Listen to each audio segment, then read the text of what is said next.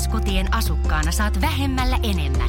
Enemmän neliöitä, säilytystilaa, netin, kuntosalin, pesulan ja erilaisia asukastapahtumia. Lisäksi kerrytät asukasetupisteitä. Hae asukkaaksi, saat vähemmällä enemmän. VTS-kodit. Luontosinfonia leffa tulee ensi iltaan. Mikä on nyt fiilis? No kyllä se aina on helpottunut, kun elokuva ensi ilta vaiheessa, koska sitten tietää, että ei tarvi sen suhteen enää tehdä mitään. Nämä on sellaisia valtavan pitkiä prosesseja, että jossain vaiheessa aina tuntuu, että eikö tämä lopu koskaan. Ja sitten kun tietää, että no nyt on ensi iltapäivä, niin se on paras olla valmista. Muuten ei tuota, ensi ilta toteudu. Hyvä, hyvä fiilis. Oliko hankala laittaa musiikkia, elävät kuvat synkkaan? No se omalla tavalla hankala, mutta äärettömän työlästä. Varsinkin sen takia, että kun tämä on muodoltaan vähän toisenlainen kuin mitä perinteinen elokuva, jossa on tiukka käsikirjoitus ja sä teet kohtauksia niin kuin siihen käsikirjoitukseen, niin tässä käsi kädessä kulki musiikki, joka on sitten se niin kuin musiikin sinfonia ja toisaalta sitten tämä kuvallinen puoli, kuvien sinfonia. Ja, ja kun meillä on valtava yli 2000 tunnin niin kuin materiaalipohja ja sitten vielä lisää kuvatut materiaalit, niin nehän eli sillä tavalla, että aina kun kuvaan tehtiin muutoksia, niin saattokin tulla isojakin muutoksia musiikkiin. Pohjana on kuitenkin Panu Altion ne palkitut musiikit, jotka oli jo olemassa olevia teemoja ja, ja, ja sitten niiden mittoja ja muotoja ja sovituksia sitten aina uudistettiin ja myöskin ihan uutta sävellystä. Tämä on tämmöinen hyvin erilainen prosessi kuin normaali elokuva. Mistä Johanna Kurkela löytyi mukaan tähän matkaan? No Johanna oikeastaan oli meillä osittain näissä teemoissa jo Järven tarinassa ja, ja kyllä sen, niin kuin se hänen äänensä on se, joka lumos. Et kun me mietittiin, että Panon musiikki tulkitsee niin kuin luonnon sitä, miltä luonto tuntuu. Jos sille haluaisi sitten semmoisen vielä yksittäisen vähän niin kuin sielun, niin se Johannan ääni, kun hän on jotenkin semmoinen se niin kuin menninkäinen tai joku metsän keiju olemukseltaan ja, ja sit se tyyli, jolla hän laulaa, mutta niin kuin nähdään, tässä on nyt vähän räväkämpi jakso, että kyllä Johannasta irtoaa niin kuin etno tota, souliakin tarvittaessa, että upea artisti ja, ja sitten semmoinen oikeanlainen herkkyys, joka toimii sitten Panun sävellysten kanssa hyvin mun mielestä. Oliko se sinä vai Panu vai kuka se Johanna niin kuin bongasi, että hei, toi voisi olla meidän laulaja? No me aikoinaan tota, Kim Saarniluodon kanssa mietittiin sitä, niin kuin silloin kun Järven tarinaa leikattiin, että, että kuka kuvastaisi parhaiten tämmöistä niin kuin veden heng, hengen ääntä ja, ja tultiin molemmat siihen lopputulokseen, että Johanna. Se oli myös Panulla ollut jo, kun sovittiin ihan samalla lailla kuin tässäkin, että kaikki tekee niin kuin omat ehdotuksensa ja miettii omasta puolestaan, niin, niin ihan yksilitteisesti kaikki mietittyään, niin päätyi siihen, että kyllä, kyllä se niin kuin Johanna on omalla tavallaan semmoinen uskottava luonnon tulkitsija tai jotenkin. Semmoinen tosiaan niin kuin luonnon keiju ääneltään, että se oli ihan yhteinen päätös. Millainen luontosuhde sulla itsellä on? No mä oon oikeastaan sillä tavalla onnekas kaupunkilaispoika, että, että mä oon viettänyt kaikki vapaa-ajat ihan lapsesta lähtien niin ensin saaristossa. Näitini oli Yleisradiossa ja Yleisradiolla on Suvisaaristossa semmoinen kesäpaikka. Ja sitten tota, me muutettiin aina Tuusulaan kesäksi asumaan ja vietettiin siellä kaikki viikonloput ja sitten vielä meillä oli erikseen semmoinen niin erämaa kohde tuolla Puulaveden keskellä ihan erämaan saari, jossa sitten on saanut viettää sekä lapsuuden, nuoruuden, aikuisuuden, joka mä vietän siellä vanhuutenikin sitten lopulta. Että, et, ja sitten kun tietysti harrastukset oli kaikki luontoon liittyviä, ensin sukeltaminen, sitten valokuvaus, luontokuvaus ja, ja sitten nämä luontoleffat, niin kyllä tässä on koko elämä vietetty luonnossa. Koetko sä, että nämä leffat on jonkinlaista semmoista koulutusta isoille massoille, että jotkut ihmiset katsoo niitä vaikka lastensa ja oppii sitä kautta luonnosta tai vaikka lähtee sitä kautta retkeilemään, että onko siellä joku semmoinen suurempi filosofia? Koetko näin? No ei ehkä koulutusta. Mun mielestä elokuvan tekijä ei, ei pysty niin kuin asettumaan opettajan rooliin ja siksi tässä ei ole esimerkiksi tekstiä. Jokainen tekee sen oman tulkintansa ja, ja mun mielestä katsojat on niin fiksuja ja, ja kuitenkin tietoa on saatavissa kaikista muista lähteistä, että, että elokuviin ei oikeastaan opetusta tungeta, mutta nyt kun puhutaan esimerkiksi luonnon monimuotoisuudesta, niin harvat tietää oikeastaan mitä se tarkoittaa. Ja tässä luontosinfoniassa samaan aikaan kun tämä musiikki on ollut pääroolissa, niin me on pyritty tekemään ja näyttämään sitä Suomen luonnon monimuotoisuutta. Että siellähän on ihan mikroskooppisista olennoista, vesikirpusta sitten karhuihin ja, ja hyvin erilaista. On linnustot, on erilaista kasvustoa, metsää, hyönteisiä. Että ihmiset sillä tavalla niin kuin voi itse oivaltaa, että ajaa, tätä se monimuotoisuus tarkoittaa.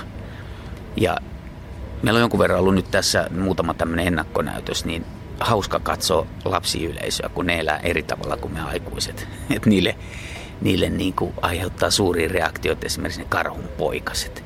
Että, että me just sunnuntaina oli yksi ennakkonäytös, niin oli hauska nähdä, kun pieni tyttö, kun ne näki ne karhunpoikset, niin hän pomppas pystyy. Niin kuin, hyvä, se oli vielä semmoinen paikka tuo Vuosaaressa, että sitten olisi pystynyt juokseen sinne valkokankaalle ja hän oli eturivissä. Mä ajattelin, että kohta se lähtee sinne ja nappaa ne meidän karhunpoikasta.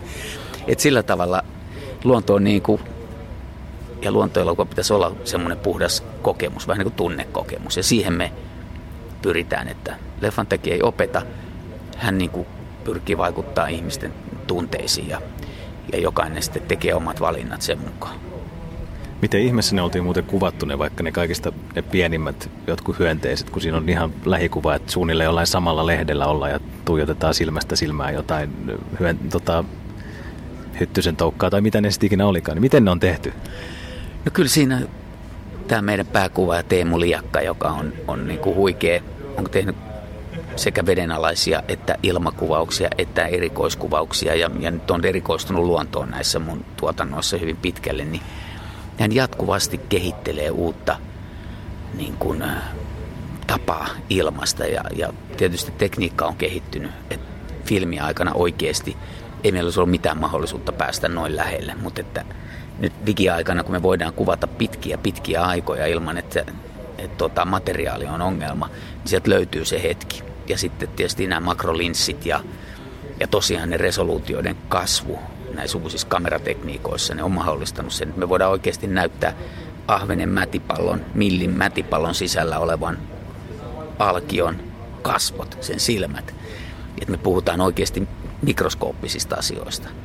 Ja, ja se on niin kuin hienoa, että se on osittain tiedettä. Tietysti meillä on tässä niin kuin tutkijoita ja tiedemiehiä ollut apuna, jotka on niin kuin A, selvittänyt, että mikä otus tämäkin on, ja myöskin opastanut, että mistä me voidaan kuvata vaikka kulkusammal eläin, joka on se noin millimittainen tämmöinen pehmyt korallinen kaveri, joka asuu Suomen järvissä ja pyydystää planktonia, jotka on niin kuin millin kymmenes tai sadasosa kokoisia. Me nähdään, kuinka se napsii niitä niillä pyyntijaloillaan. Niin onhan se niin kuin jännittävä. Ei ihmissilmästä voi nähdä, että leffassa se onnistuu.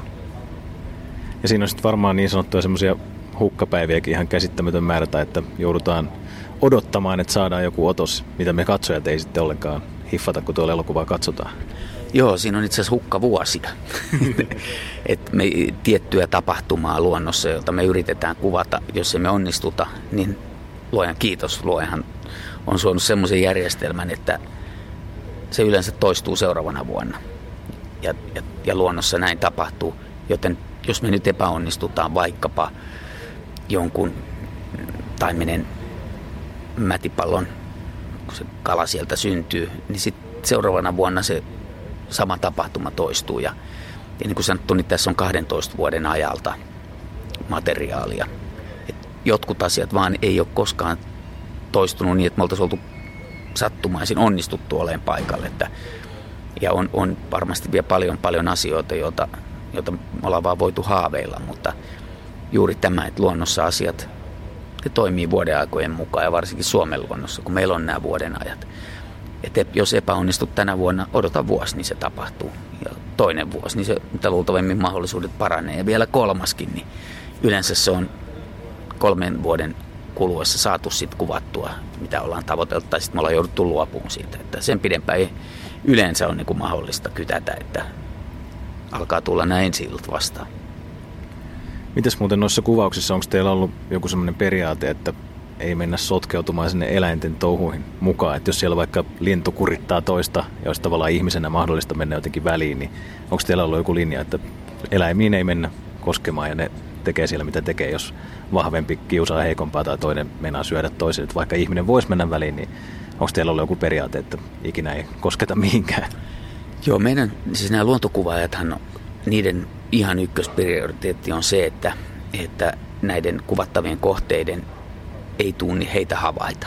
Eli varmaan 90 prosenttia on sellaista, että ne eläimet ei tiedä, että me ollaan niitä kuvattu. Niin hyvin me ollaan piilouduttu tai paikallaan. Ja osa on sitten, varsinkin Hannu Siitonen ja Mikko Pöllänen on tällaista poikkeuksellista kuvaa ja luontokuvaa ja tiimiä, joiden materiaali tässä on myös, jotka on vähän niin kuin pystynyt soluttautumaan siihen oman lähiluontoonsa, että ne on kuin osa sitä.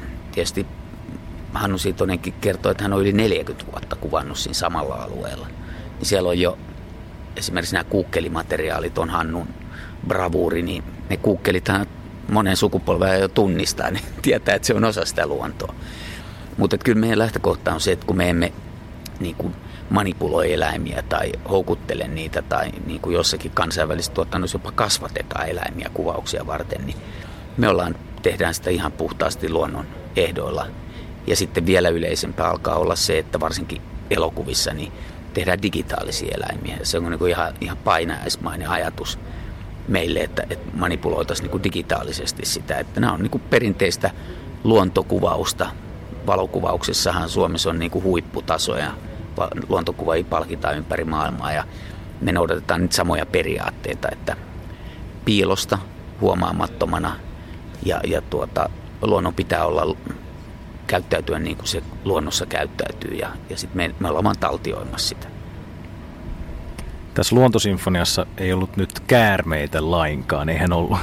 Nyt ei ollut, käärmeet ei, ei mahtunut tähän tarinaan. Miksi ne loistaa poissaolollansa? No, meillä on niin kuin upea käärmemateriaali. Mä, mä itse olen siitä viehättynyt, mutta tota, kun me käytiin läpi tätä kokonaisuutta ja tiedettiin, että 75 minuuttia on se mitta, niin meillä aina putosi joku. Meillä oli aika pitkä, oli kyllä käärme, käärme tota, jakso myös. Mutta sitten kun me jouduttiin karsiin ja toisaalta musiikillisesti se, se, ne musiikkiajatukset, mitkä Panulla oli siihen, niin oli ehkä hyvin samantapaisia kuin meillä on sitten muun muassa siinä metamorfoosis jaksossa, jossa niin kuin luonnonkappaleet muuttaa muotoaan, että mätipallosta tulee kala ja ja tuota, korennosta tai tämmöisestä rumasta toukasta kaunis sudenkorento, että siinä oli sekä musiikilliset että, että sit sisällölliset syyt, että joku toinen kohtaus voitti. Ja niin kuin sanottu, että jos parista tuhannesta tunnista puristetaan 75 minuuttiin, niin kyllä siitä jää aika paljon pois. Mutta tota, joo, kyllä kärme on jännittävä otus, mutta nyt tähän sitä ei saatu mahtumaan. Pelkäät se itse mitä eläimiä? Onko sulle ollut jossain vaiheessa joku lepakkokammo tai koirakammo tai kastematokammo? Ei oikeasti. Mä en ole kyllä oikeastaan osannut ikinä pelätä, että johtuu varmaan siitä, että kun mä oon ihan lapsesta asti liikkunut luonnossa, mä oon nähnyt, että ne eläimet pelkää mua paljon enemmän kuin minä niitä. Et tota, joskus on, on niin kuin elättänyt toiveita, että voisiko se karhu nyt tulla, kun on, on, tiedän, tied, on tiedetty, että tällä alueella se on liikkunut on selvät merkit ja, ja näkee, että luonto reagoi ja joskus koiran kanssa liikkuessa, että nyt täällä on joku, joku isompi, mutta kyllä se karhu on niin kuin ihan sen takia, että sitä on metsästetty niin kauan, että ihminen liikkuu täällä ja ne häipyy, että, että Suomen luonnossa ei oikeastaan ole mitään. Että mä sanoisin, että vaarallisin otus alkaa vissi ole hyttynen, koska tai joku parma, että jos ajat autoa ja hyttynen häiritsee, niin se voi aiheuttaa liikenneonnettomuuden. Hirvi. Se on kyllä, täytyy kyllä sanoa, että, että jonkun kerran on pelännyt ja pelästynyt. Se on johtunut siitä, että hirvi on tullut tielle. En ole onneksi koskaan törmännyt, mutta, mutta siinä se näkee, että syy ei suinkaan se eläimen, vaan, vaan se, miten mä itse niin kuin liikkunut, eli autolla maantiellä, niin siinä se vaaratilanne on ollut, mutta ei, ei tuolla luonnossa.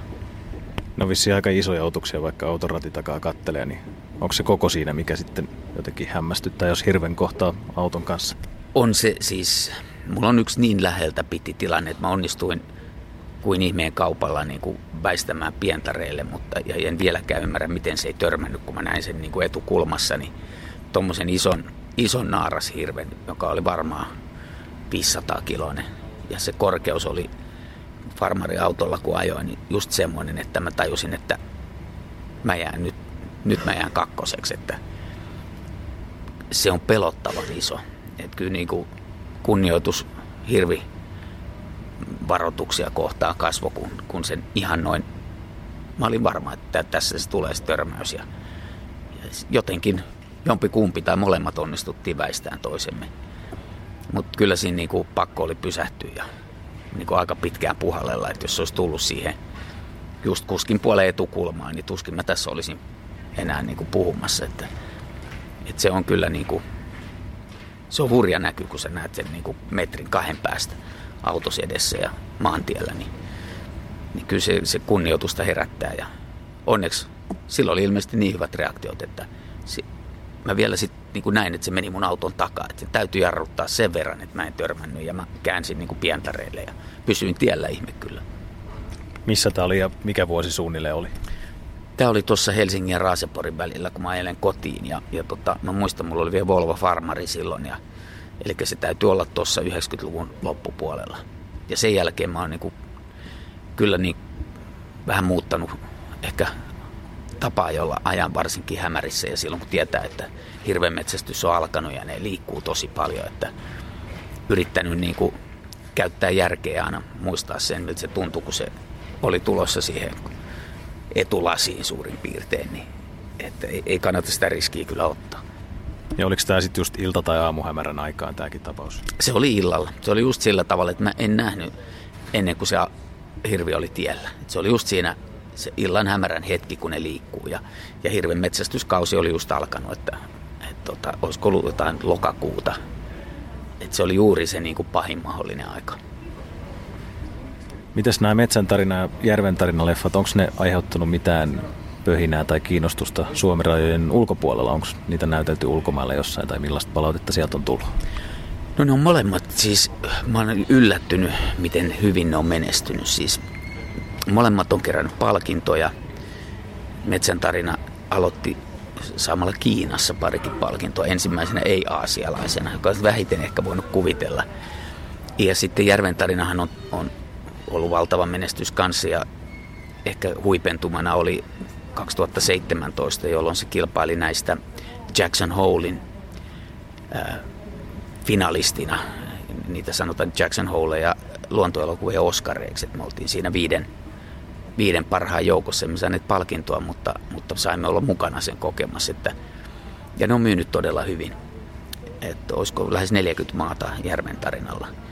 Ja esimerkiksi Yhdysvalloissa se se on koko ajan levityksenä suoratoistopalveluista, joita me tietysti saadaan niin kuin raportteja, niin edelleen vaikka yleensä elokuvien elinkaari on aika lyhyt vuosi, puolitoista. Se on nyt kolmatta vuotta jo siellä niin kuin jakelussa, mikä ilahduttaa tietysti. Ei pelkästään se, että se on esillä, mutta myöskin niillähän tämäkin on rahoitettu. Että kyllä, kyllä ne niin kuin myyntituotot on käytetty sitten tähän luontosinfoniaan, että, että tota, mutta harvinaisen hyvin, jo verrattuna meidän muihin elokuvalajityyppeihin, niin tämä luonto on se, joka tekee parhaiten niin kuin myyntitulosta, että niitä maita on keskimäärin meillä ehkä viidestä kymmeneen ja jos näillä on tämän genren leffoilla on jo kymmentä. Että kyllä tämä on niin kuin, ja just sain raportin Ranskasta, jossa aloitti tämä poro, meidän pieni Ailo, poron suuri seikkailu. Se on tehnyt aivan huikea avauksen siellä, lähes 300 leffateatterissa. Et kyllä niin kuin, luonto on Suomen vahvuus ja, ja se on se, uskallan sanoa, niin se on se myyntivaltti, jolla me niin kuin voidaan markkinoida tätä meidän ainutlaatuista. Puhtaus, luonto ja vielä se, että meillä se on tallella, kun muualla se alkaa olla aika tavalla kadonnutta. Sä oot itsekin ollut kuvaamassa jotain, ainakin vedenalaisia osuuksia tämän luontosinfoniankin kuvista, niin missä sä oot ollut mukana? Ol, oliko jotain tiettyjä kohtauksia, mitä voit mainita tästä? Kyllä mä aika paljon on mukana silloin, kun ei ole näitä äh, niin kuin ihan tämmöisiä piilo, kojutarkkailuja, että esimerkiksi suurpetojen kuvauksissa ne on vaan kuvaaja, mutta kaikki vedealasjaksot lähes. Mehän työskennellään niin kuin parina ton Teemu Liakan kanssa ja koskaanhan sukeltaja ei, ei tee yksin töitä, että siellä on aina niin kuin sukellustiimi. Ja, ja tota, sillä tavalla ennen kaikkea se mun työ ohjaajana tämän tyyppisessä on, on yhdessä kuvaajan kanssa miettiä niitä kokonaisuuksia, mitä me nyt voitaisiin kuvata ja sitten käydä esimerkiksi vedenalaskuvauksissa me sukelletaan etukäteen, suunnitellaan, katsotaan ne paikat ja sitten me saatan olla niin kuin avustamassa tietyissä kohtauksissa. Meillä on vedenalainen langaton puhelinjärjestelmä, että jos kuvaaja kyttää jotain esimerkiksi tällaisella suljetun kierron laitteistolla, jos ei tule kuplia, niin mä saatan olla vähän etäämällä ja vinkata hänelle, että okei, että taimenet on hei, vasemmalta tulossa kohta taimenia tai nyt mä näen sun oikealla puolella on tällaista, että hän hyvin hitaasti sitten niin, että nämä vedenalast ötökät ja oliot ja kalat ei pelästy, niin joutuu tekemään hyvin hidasta, että siellä hän ei voi katella ympärilleen, ne heti lähtee veke. Että se on semmoista hidastettua liikkumista. Ja, ja sit, mutta ennen kaikkea mun tehtäväni on oikeastaan auttaa luontokuvaajaa, joka on siinä pääosassa. Roudata kamaa, kantaa optiikoita tai statiivia tai, tai tota kamaa ja miettiä, että mistä hän parhaiten voisi työskennellä. Ja sitten yksinäisen miehen hommahan se kuvaaminen on ja, ja kyttäämistä.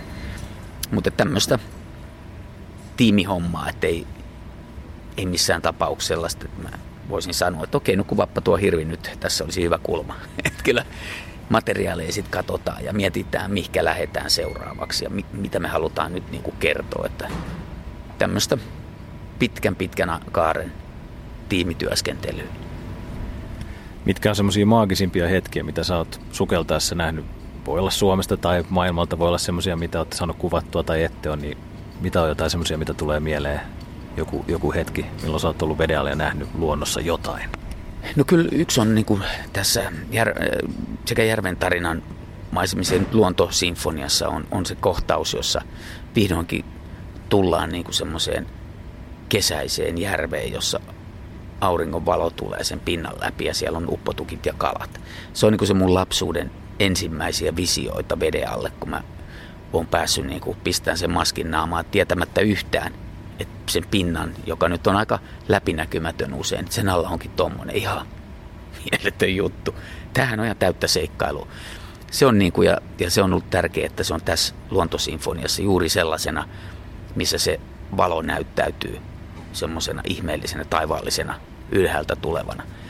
Ja sitten ehkä suurimman vaikutuksen muuhun ikinä niin kuin luonnon mistään eläimestä on tehnyt maitovalas, joita mä oon ollut kuvaamassa sekä tuolla Valkoisella merellä että tuo Pohjois-Kanadassa. Se on, se on aivan uskomaton, pysäyttävä, valkoinen.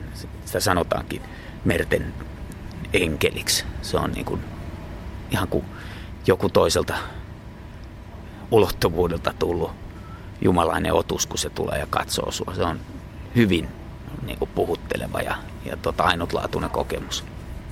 Miten lähellä sä oot käynyt semmoista otusta? Mä oon ollut ihan, ihan niiden kanssa. Me tehtiin sitä itse asiassa useamman kuukauden tota, pelkästään Valkoisella merellä ja sitten mä olin vielä pitkän pitkän pätkän siellä Pohjois-Kanadassa, ihan siellä Inuittien alueella. Ja tota, ne on arkoja ja ne kestää todella kauan. Ja varsinkin jos mulla oli laitteet selässä, niin ei tuka oikeastaan tullut lähelle. Mutta sitten kun mä älysin niin kuin osittain tehdä sitä vapaasukeltain, ei ollut niin kuin, nehän pystyy tämmöisellä kaikoluodilla näkemään sut äänensä tämän kaikuluodin kautta. Et sitten kun mä jätin ne laitteet veken, niin, niin lähin kontakti, yksi uros, nuori uros, joka todella oli kiinnostunut, mikä toi on, niin tuli, se oli ehkä 50 sentin päässä mun maskista ja katsoi mua niin kuin silmiin ja käänteli päätä ja näin, että se mietti, että mikähän otus toi on. Ei ollut koskaan varmasti nähnyt moista. Ja näki, niin kuin, että se oli vähän huolestunutkin siitä, että mulla on joku pistetty tuommoinen purkki päähän, kun ei valaseista tarvi. Se oli ihan uskomaton kokemus, kun se tulee ja se katsoo ja mä näen, että se miettii, että mikähän tuolla kaverilla on hätänä, kun se pitää olla noin oudoissa vehkeissä. Ja sitten sen jälkeen, niin kun niitä kuvattiin, yleensä ne on sanotaan kahdesta viiteen metriä on se maksimi, mutta muutamat utelijat tulee kattoon sua ihan silmästä silmään. Että, ja se on, se on niin kuin hurja kokemus. Wow, luonto on monimuotoinen. Nyt on paljon puhetta ollut taas viime päivinä ilmastonmuutoksesta. Mitä meidän pitäisi tehdä? Pitäisikö meidän asennella aurinkopaneeleja ja hommata kaasuautoja ja sähköautoja ja kaikkea vai mitä, niin kuin, mitä me voitaisiin tehdä? No kyllä jokainen itse varmasti tuota, miettimällä ja tutkimalla niin kuin tietää, mitä hänen pitäisi tehdä. Et se on semmoinen vähän niin kuin päätös, että jokainen voi tehdä jotain. Et meillä on niin paljon tietoa, että mä voin varmaan tehdä jonkun oman muutoksen, joka vaikuttaa tähän ja sä voit tehdä erilaisen, että mun nuorin tytär, joka oli nyt viime perjantaina tässä ilmastolakossa, niin sanoi, että, että tota, kun he oli siinä piti sitä lakkoa, niin he päätti lähteä siivoamaan lähimetsiä muovista. Ja tota, hän sanoi mulle, että ajattele, jos jokainen ihminen keräisi vain yhden roskan, se on seitsemän miljardia roskaa. Ja se oli musta niinku semmoinen pysäyttävä oivallus, joka meille tavallisille aikuisille ei usein tule, vaan tulee enemmänkin mieleen, että no ei sit paljon hyödytä, jos mä jotain teen. Et jos jokainen tekee yhden pienen teon, vaikka se olisi vain, että mä kävelen nyt tänään sen sijaan, että mä ajan mopolla tai autolla, niin se vaikuttaa. Että tämän enempää mä en niin pysty ketään neuvoa, vaan oikeastaan mäkin keskityn siihen, että mitä mä itse voisin tehdä toisella tavalla, kun mä elän luonnosta ja kunnioitan sitä. Ja mä teen itse aivan yhtä typeriä valintoja kuin me kaikki muutkin ihmiset. Että kyse on oikeastaan yhdestä muutoksesta, joka riittää jokaiselle, jos, jos sen kaikki tekisi. Tän enempää ei oikeastaan mun kykyni ne, neuvoa riitä, mutta tota, yritän katsoa peiliin ja miettiä, että mä oon lähtenyt siitä, että mä matkustan junalla. Nytkin mä kierrän tätä Suomea niin, että tuosta mä hyppelin Oulusta yöksi tota, Jyväskylään junalla ja sieltä tähän ja jatkan sitten tästä, niin varmasti tuota pieni teko sekin, joka auttaa. Mitäs tästä eteenpäin? Ainakin yksi tarinaleffa on vielä tulossa, eikö niin? Joo, kyllä. Tämä oli alun perinkin mietitty metsän tarina, järven tarina, tunturin tarina, että se on trilogia. En ehkä ihan alussa uskonut, että, että tota, se toteutus, että niin, niin su, suuri suosio saataisiin. Ja nyt on tunturin tarinaa kuvattu viime vuosi jo, ja tämä vuosi jatketaan, ja ensi vuosi jatketaan. Että se päättää sitten tämän Suomessa tehtävien, tehtävän luontotrilogian. Ja sehän ulottuu tietysti, kun kerrotaan tuntureista, niin sitten ihan jäämereen asti. Ja, ja katsotaan, mitä kaikkea tulee vastaan. Mutta toistaiseksi ollaan niin kuin jo saatu yhtä ja toista, mutta kova työ siinä on edessä. Että, mutta jotain sellaista, mitä on aina unelmoinut että voisin näyttää, niin on, on jo onnistuttu kuvaa, mitä en ole itsekään koskaan nähnyt. Että kyllä, kyllä sieltä vielä jotain uutta löytyy, niin kuin luonnosta aina. Mitä semmoisia uusia juttuja, mitä olette onnistunut kuvaamaan vai säästäksä ne sitten elokuvaan? Voiko niitä paljastaa? En mä ehkä vielä uskalla paljastaa, kun nyt vasta tutkitaan materiaaleja. Mä olin tässä pari viikkoa ja sitten tulin takas tuota, yhdeltä reissulta ja, ja tota, leikkaajalla ja ja, ja kuvaajalla on niin paljon sanottavaa vielä, mitkä päätyy, mutta varmasti siellä nähdään asioita, joita ei ole aikaisemmin nähty. VTS-kotien asukkaana saat vähemmällä enemmän.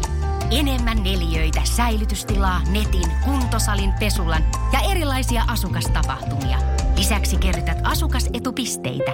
Hae asukkaaksi, saat vähemmällä enemmän. VTS-kodit.